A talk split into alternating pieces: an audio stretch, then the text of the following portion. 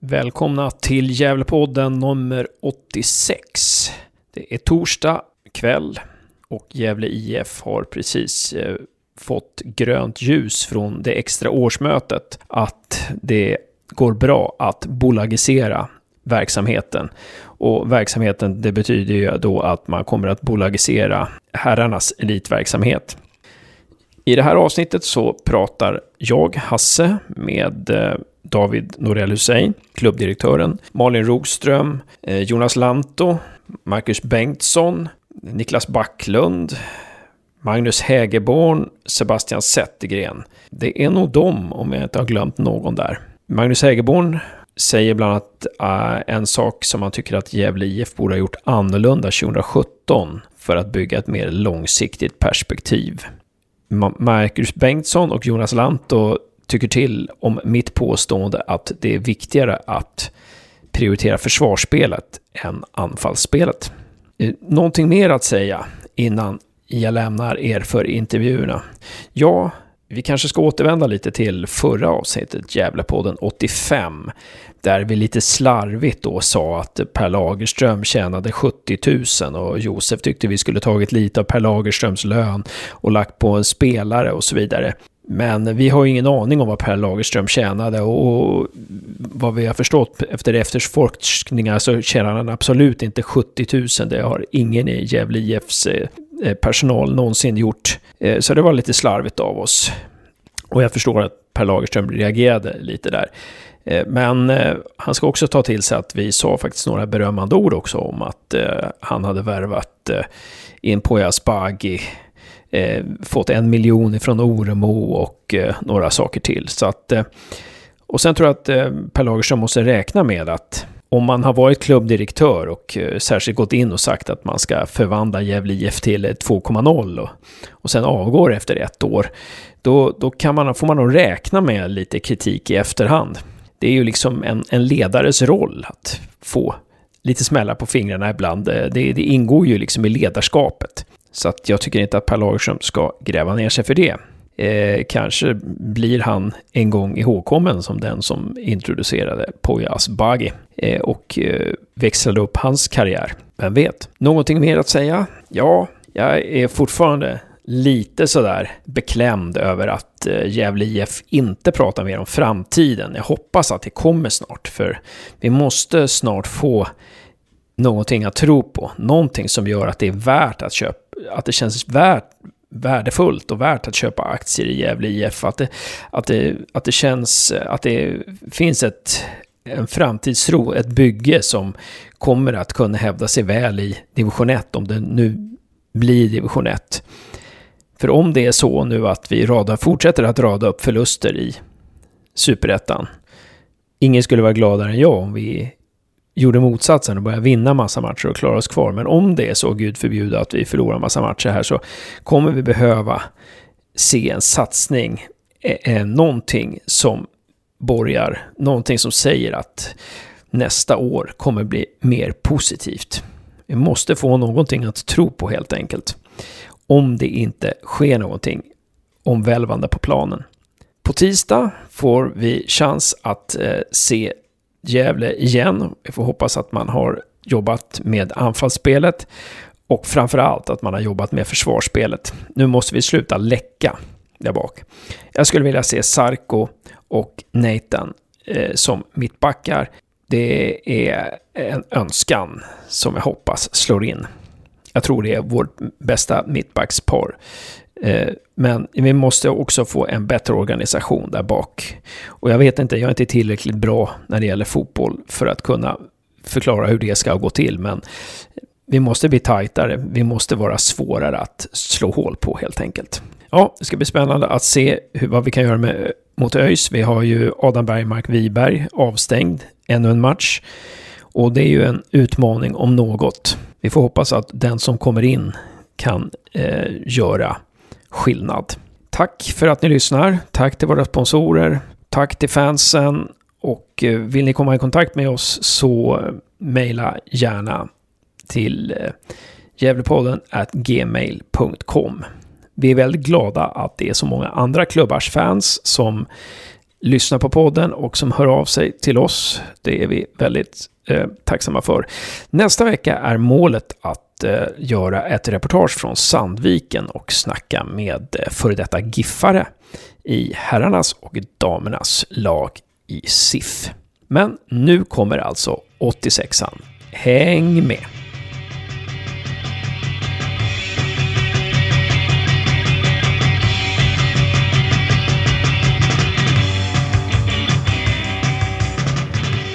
David Norell Hussein, grattis! Eh, känner du dig lättad nu efter att beslutet, eh, att extra årsmötet har sagt ja? Ja, det var nog rätt eh, ordval. Jag känner mig väldigt lättad för att det var en lång period av planering och, och liksom utredning och kontakter och, och administration. Det har varit ett otroligt stort arbete och då blir det på något sätt en, lättnad, en lättnad när, när det kommer till den här dagen, liksom att vi får fortsätta med våra planer. Sen, sen är det ju ovisst, alltså det, nu blir det spännande att se vad utfallet blir. Eh, du fick några frågor här. Eh, var det någon som var extra besvärlig, tyckte du, under eh, någon fråga från medlemmarna? Nej, det tycker jag inte, utan den här förutredningen vi har gjort har varit så pass gedigen och liksom faktabaserad så att eh, jag tycker att vi kan hantera alla typer av frågor eh, och det är jättebra att det kommer frågor för det tyder ändå på intresse och så vidare men, men det är ganska glasklart och sen lägger inte jag någon bedömning eller värdering varför vi har kommit hit. Eh, liksom det, det, är svårt för mig att svara på som inte varit så länge. Jag kan bara konstatera nuläget på något sätt att vi behöver agera och det, det väljer vi att göra nu. Och då har ni något datum där ni, där ni här tar liksom försäljningen slut och här behöver vi ha in pengarna? Ja, vi, vi kommer ha en teckningsperiod från med 1 september, det vill säga nu på lördag, fram till 15 oktober. Det är då vi stänger butiken, så man har möjlighet att eh, vara med under den perioden. Och då ska likviddagen vara 30 eller 31 oktober, så då ska pengarna betalas in helt enkelt. Ja, just det. Och B-aktier, vad betyder det? Varför är det inte A-aktier? Jag, jag kan inte så mycket om sånt där. Det, enligt 51%-regeln, om man ska försöka förklara det enkelt, då, så, så um, har vi då möjligheten att sälja ut 49% av röstandelen. Men vi har möjligheten också att sälja 90% av kapitalet i, i det här bolaget. Och genom att då ställa ut B-aktier som att 10 gånger lägre eh, röstvärde så har vi möjligheten då att ta in mer pengar men ändå inte släppa eh, för mycket eh, röststarka aktier så att säga. Så att det är 10 gånger starkare eh, starkare, alltså röststarkare aktier på A-aktier än B-aktier. Så, så, så kan man laborera med det. Tack så mycket. Nu släpper jag fram Magnus Hägerborn för han har lovat att vara med i podden så jag vill, jag vill inte utmana honom lite här. Tack så, tack så mycket David. Tack själv. Malin Rogström, eh, grattis! Är det rätt eh, ord att säga det till dig nu? Ja, men jag tror på det här ehm, och hela styrelsen tror på det här. Annars skulle vi inte ha lagt fram det. Så på det sättet så tycker jag att det känns skönt. Jätteskönt också att det var ett sånt tydlig majoritet för ja utan några som helst tveksamheter. Så jag tänker att det gav oss råg i ryggen och gå vidare med det här, trycka på, på knappen och ut och kampanja nu. Och ni hade gjort en väldigt proffsig proffsig eh, powerpoint här får jag säga. Jag har sett många powerpoints men den här var väldigt, väldigt proffsig. Eh, eh är det no något av de här argumenten som, som för, för bolagiseringen som du tycker är extra starkt? Ja, men dels så tycker jag att det handlar om att skydda hjärtat i verksamheten, det vill säga barn och ungdomsverksamheten. Det är vår absolut största verksamhet i numerären och med det här beslutet så kan vi göra det på ett bra sätt tänker jag. Eh, och sen så handlar det ju också om att få möjligheter att satsa och utveckla. Utveckla eliten, att inte bara, jag menar, precis som David sa här, eh, det handlar om att ha pengar. Eh, spelartrupper, kunna köpa spelare, sälja spelare och så vidare. Och vi har länge varit i bottenligan där, så att få in pengar för att möjliggöra en satsning också känns jätteviktigt. Och nu, gjorde, nu hade ni på powerpointen här räknat ut att om två år så kommer vi ligga, liksom, har vi broken even där liksom med utgifter och, och intäkter. Nu fanns det ingen prognos för division 1 där men, eh, men vi kan strunta i det där i division 1 men liksom, det går ju ganska tungt för Gävle IF nu. Kommer ni presentera någonting under hösten som gör att det, att investerarna får lättare att investera som gör att man tror på Gävle lite mer? Det får vi se. Det vet man aldrig. Okej, okay. men eh, det kan bli så? Det skulle kunna bli så, absolut. Och apropå det här med division 1. Eh, vi kommer kämpa till sista slutsignal för att det inte ska bli så. Men jag ser det också som att om det skulle bli så så behöver vi det här bolagiseringsbeslutet än mer. Eh, för att också kunna ha en grogrund för att satsa och ta oss tillbaka eh, till superettan och sen till allsvenskan. Vi vill vara i allsvenskan, det är där vi ska vara. Enligt den här prognosen så ja men 2022, 2023 så borde vi kunna vara där. Har en sista fråga. För ni, ni stod där på, på er, ert bildspel här så stod det någonting om att när ni får in pengar så kan ni effektivisera verksamheten. Vad betyder det? Jo, vi tror att om vi lägger här Elit ett bolag och har resten av föreningsverksamheten i den andra eh, allra mest ekonomiska transaktioner, allra mest som har, det mesta som har med ekonomin att göra rör elitlaget. Eh, och genom att separera de här verksamheterna så får vi också större fokus på vardera del.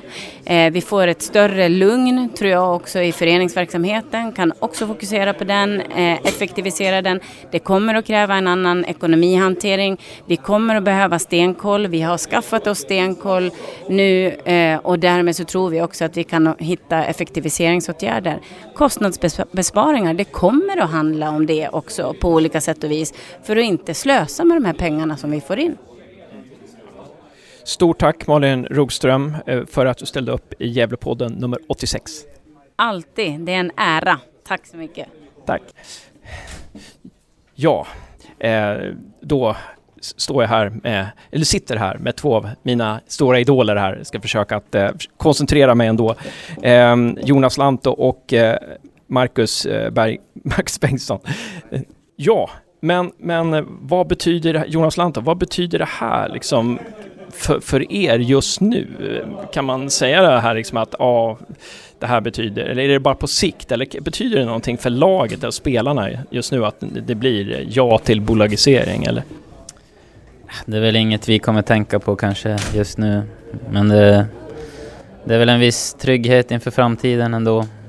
Även fast som sagt det är väl inget som kommer påverka oss på plan nu de sista tio matcherna tror jag inte. Men eh, det känns väl eh, bra och spännande inför framtiden att eh, det blir en eh, satsning mot, eh, ja, helt enkelt att försöka ta tag i ekonomin och få in mer pengar till uh, spelare och stab och allt möjligt. Eh, Mackan är ju med i sportkommittén här vad jag förstår tillsammans med Teorin och... Eh, ja, nu glöm, glömde jag bort här, vilka vem mer var det som var med här i... Ja, Daniel Lyttebom, det är Daniel Teorin, Sune Nises och Olof Mattsson. Eh, känner du till deras arbete någonting, Jonas?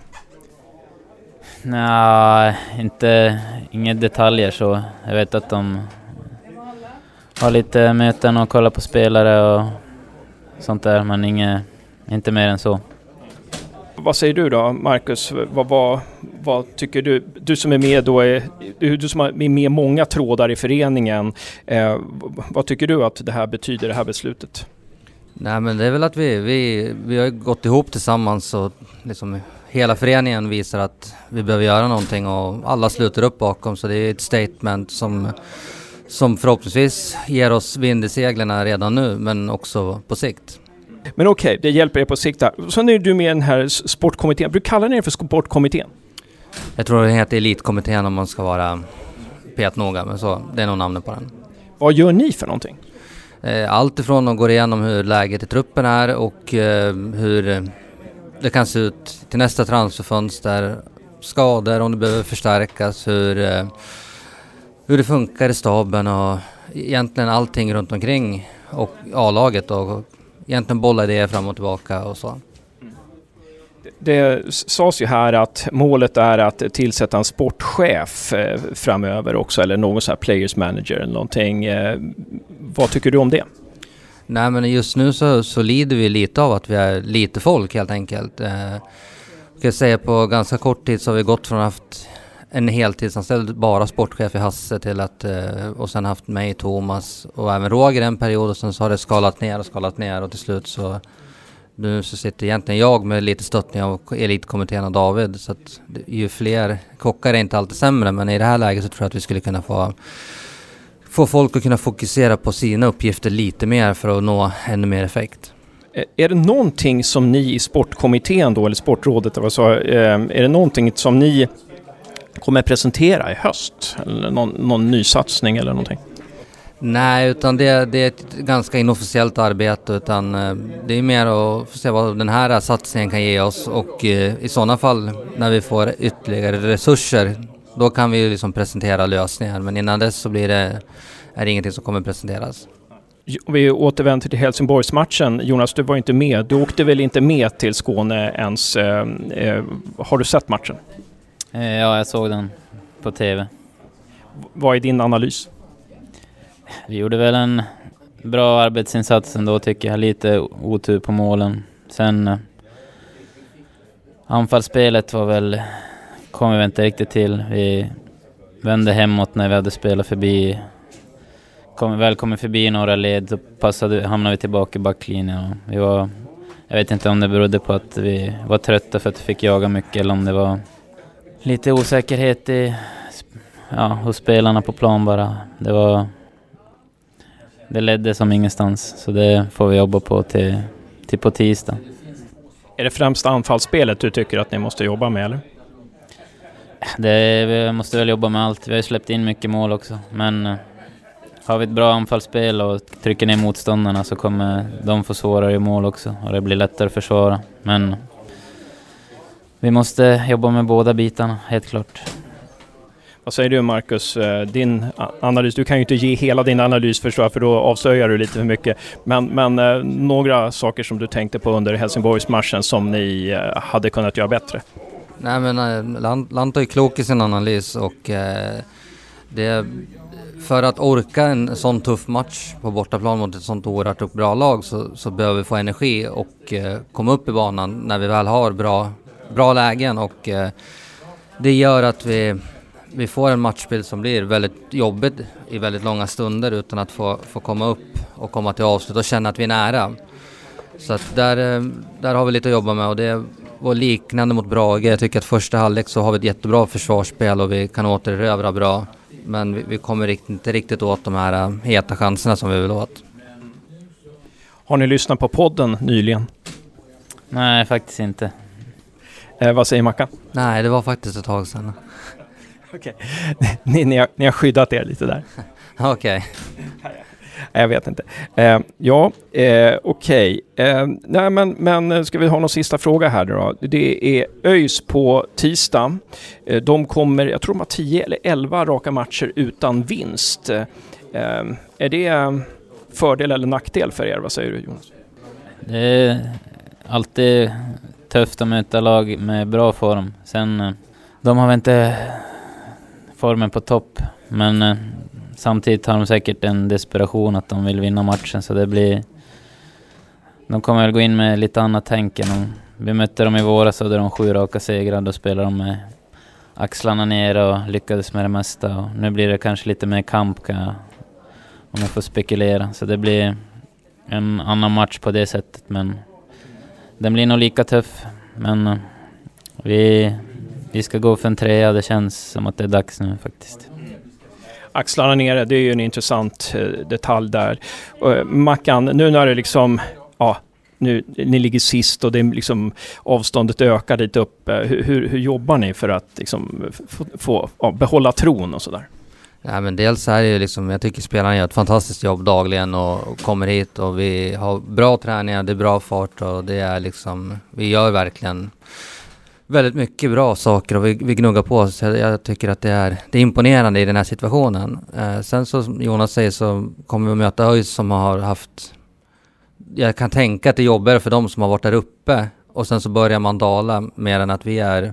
Vi kan egentligen slå underifrån och förhoppningsvis ha axlarna ner i en sån här match där vi kan bara gå ut och liksom egentligen spela med, med ganska som stort självförtroende och känna att vi kan Ja, se till att till, få, få med oss poäng helt enkelt. En sista påstående från mig så får ni säga vad ni tycker om det. Men det känns som att det är försvarsspelet som är nyckeln. För kan man hålla nollan, då dyker det alltid upp en chans. Då räcker det med ett skott, ett bra skott på mål så kan man vinna. Att det är där, det är där ni måste fokusera. Vad säger Jonas?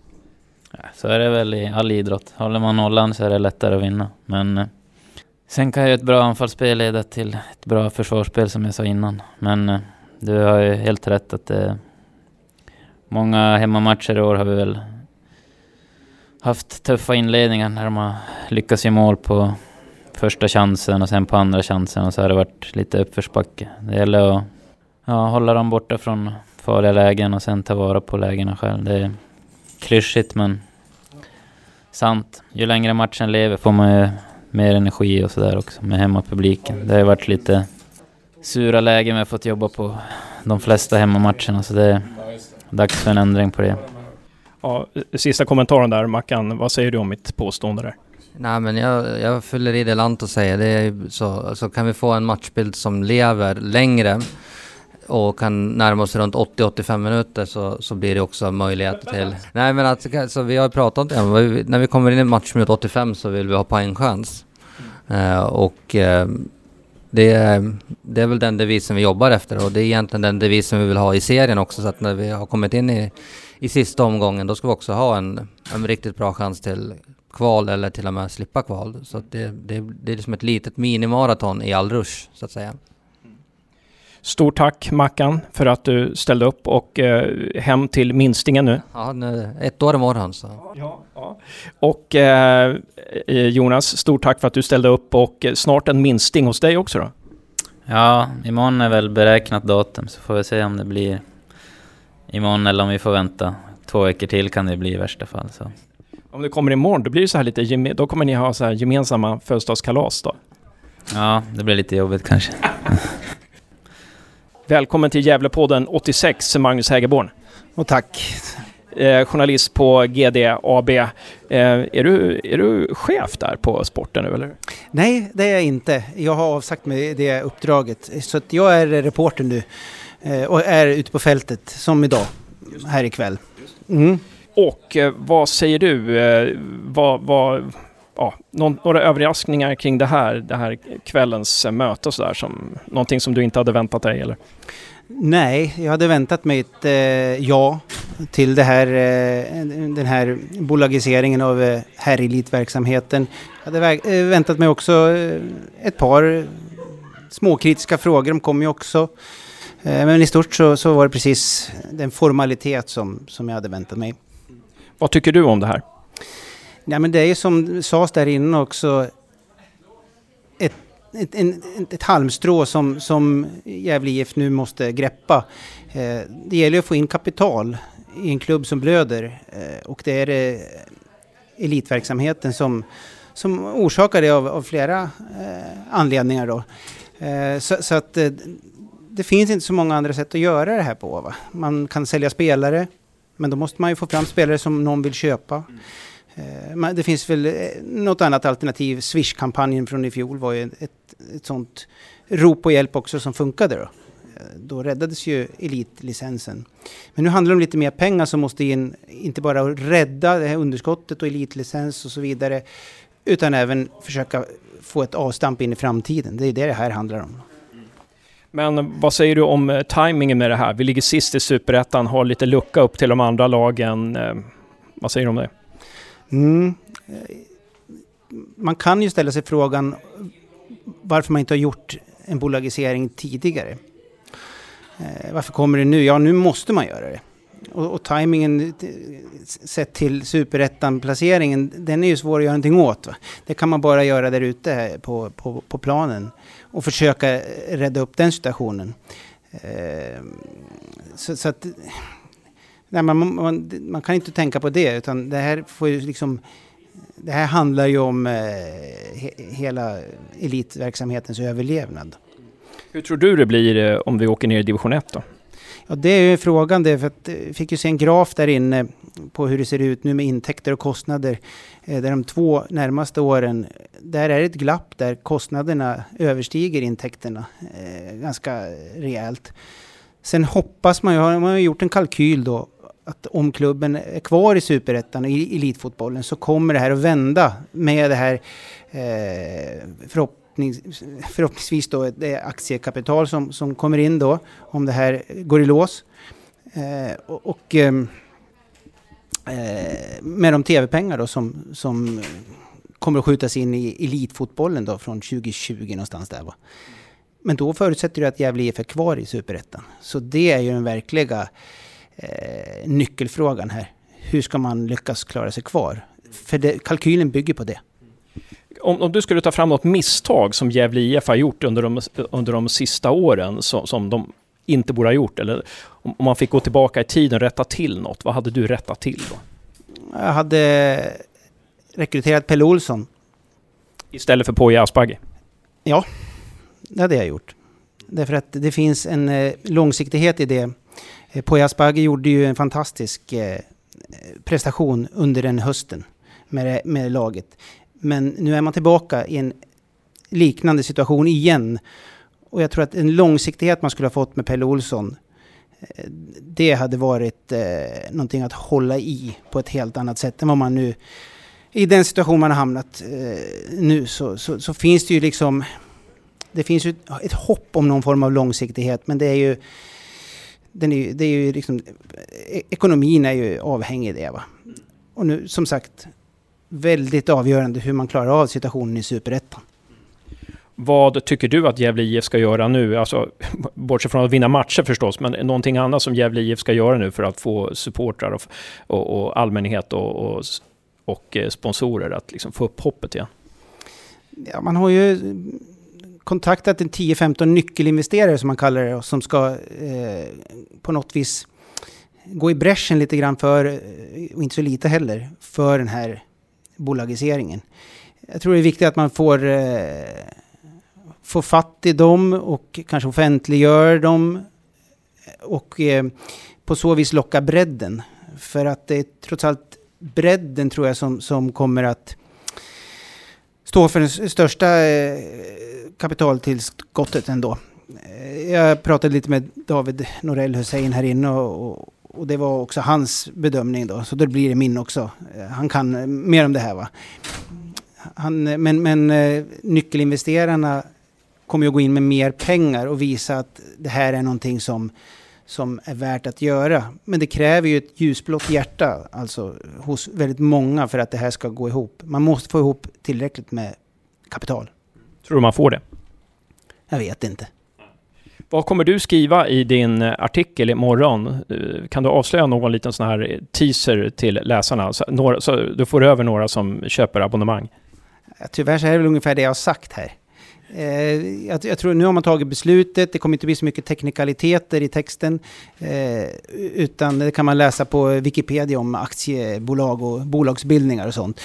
Men hur ska Gävle IF gå vidare och vad är det viktiga för att de ska lyckas nå den här magiska gränsen som de har. Den, den kan vi ju, vi, vi håller den tyst, du har ju hört det också, men det skriver jag om. Hur, vad, vad, vad, är den magiska gränsen för att Gävle IF ska eh, gå vidare med det här? För det är ju inte klart än. Man måste få in tillräckligt med pengar också. Det finns en minimigräns, annars går man inte vidare med det. Kommer du skriva att du fick väldigt många bra frågor av Gävlepodden? Ja, jag kanske ska försöka klämma in det någonstans. Eh, vi får se. Okej, tack så väldigt mycket Magnus Hägerborn. Hoppas vi ses igen.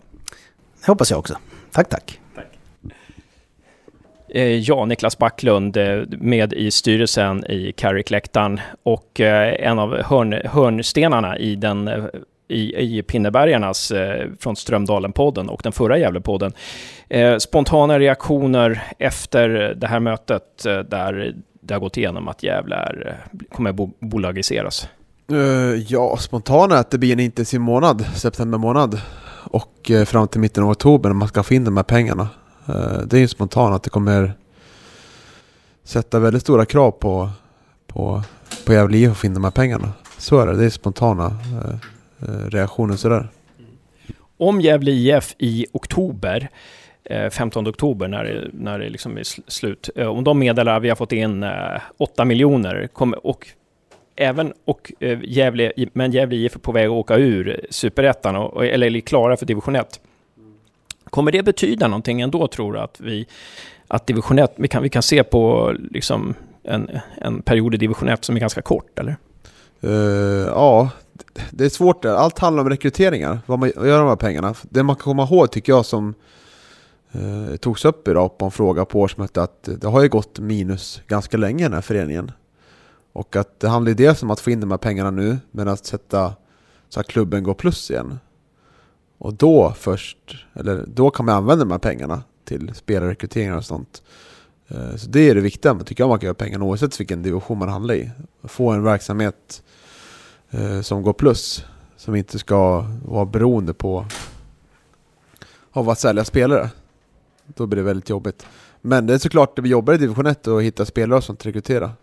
Och det kommer antagligen inte komma lika mycket publik. Så det, och eh, mindre sponsorer. Så visst blir det jobbigare i division 1 mm. Superettan. Hur, hur tror, vad säger du om det sportsliga läget just nu? Eh, har du något hopp? Ja, det är svårt. Jag tycker att det... Förra året för den här tiden, man måste ändå jämföra med det som det är snarlikt läge, då... Då vann vi matcher på hösten. Nu tycker jag att vi fick en vinst mot Halmstad där, men mot Helsingborg senast så... När man förlorar matcher försöker man alltid hitta någon ljuspunkt, så att vad är den här matchen möter vi bra? Men jag hade svårt att ta med mig något positivt för den matchen, för jag tycker att vi inte skapar någon målchans. Så att vi ligger under med 3-0, så... Det, det ljuspunkten nu är, är väl att många lag som vi möter kommer vara lag som ligger i ingenmansland, som inte kommer ha så hög motivation. Och det borde ju vi ha. Så det är, det är väl det som är det positiva just nu. Jag, jag, jag, sista frågan här, eller ett påstående från mig, så får du bemöta det. Men det som jag är lite orolig för, det är att vi släpper in så himla mycket mål. Att vi inte får ordning på försvarsarbetet. Ja, det är, det är svårt att vinna matcher när man släpper in två, tre mål per match. Så är det, och det måste man ju ta tag i. Uh, det, det måste ju dels lösa spelet hemmaplan också. Vi har ju väldigt svårt att föra matcher liksom. Vi måste kunna föra matcher och Sätta agendan på hemmaplan. För bortaplan har vi ju mot Halmstad där gjorde är ganska bra på kontringsspel tycker jag. Eh, så det måste jobba på båda fronterna där. Det kanske var Adam Bergmark Wiberg som saknades mot Helsingborg helt enkelt och Jonas Lantto. Ja, möjligt. Stort tack Niklas Backlund för att du var med i Gävlepodden. Varsågod. Ses på tisdag mot ÖIS. Ja, det gör vi.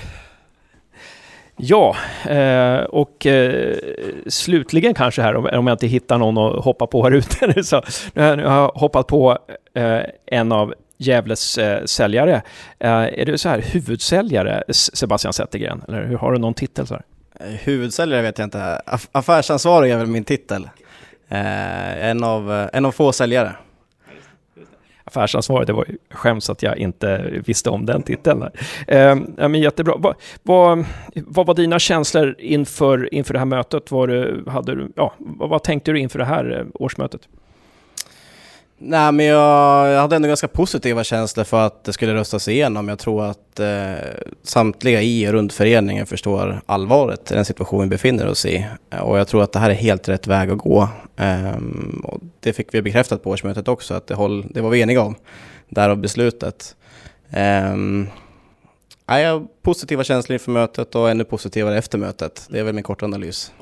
Vad tror du att det här kan... Du som är liksom insatt i det ekonomiska i Gävle IF och som kan mer om aktier och börsen än vad jag kan. Vad, vad tror du att det här kan betyda? Liksom? Jag tycker Malin och David sa det ganska bra inne på årsmötet. Det här öppnar ju upp för investeringar som vi annars kanske inte skulle komma åt. Det vill säga både personer och organisationer som inte skulle kliva in i en Swish-kampanj har nu möjlighet att köpa aktier i klubben istället. Så vi får ju en, en helt ny marknad att bearbeta. Så det är klart att vi har ju extremt höga förhoppningar på att kunna öka våra intäkter. Det är därför vi gör det här. Och då, det vad jag förstår så, så, är det att man säljer aktier, men det betyder ju inte att ni slutar att jaga sponsorer, utan det, ni kommer ju ha sponsorer utöver det här, eh, de här aktieförsäljningarna va? Självklart, självklart. Det är två helt separata saker, det ska man vara väldigt tydlig med. Sponsorerna kommer alltid handla om att få vår eh, ekonomidriften i balans. Det här blir ju ett kapitaltillskott utifrån egentligen för att stärka klubbens ekonomi, både på kort och på lång sikt. Ehm, så som jag svar på din fråga, vi kommer definitivt fortsätta sponsorarbetet. Det pågår dygnet runt, 365 dagar om året Ja, ni gör ju ett grymt jobb alltså med allting, med matcharrangemangen och sådär. Det är ju helt, det är ju otroligt proffsigt allting. Men jag vet att Malin och David eh, och att ni i föreningen också skissar på hur blir det om vi hamnar i division 1. Har du någon sån här aning om vad är det för stora konsekvenser det skulle kunna få för Gävle IF eh, mer än att vi åker ner en division liksom sportsligt sett? Ja, men de mest tydliga, och det tror jag alla människor förstår, det är de ekonomiska konsekvenserna såklart. Åker vi ner i division 1 så tillhör vi inte längre SEF, vilket innebär att vi förlorar ju tv-intäkter och centrala bidrag, eh, vad vi kallar för SEF-pengen då. Ehm, det är väl det allra tydligaste. Sen eh, är det klart att det kommer bieffekter på det säkert också. Eh, å andra sidan så har vi sett klubbar som Brommapojkarna med flera som åker ner i division 1, gör en ganska kraftig omröstning för att sen komma tillbaka ännu starkare. Så man ska inte måla, måla fan på väggen för det heller. Men eh, vi satsar på att ligga kvar i Superettan tycker jag.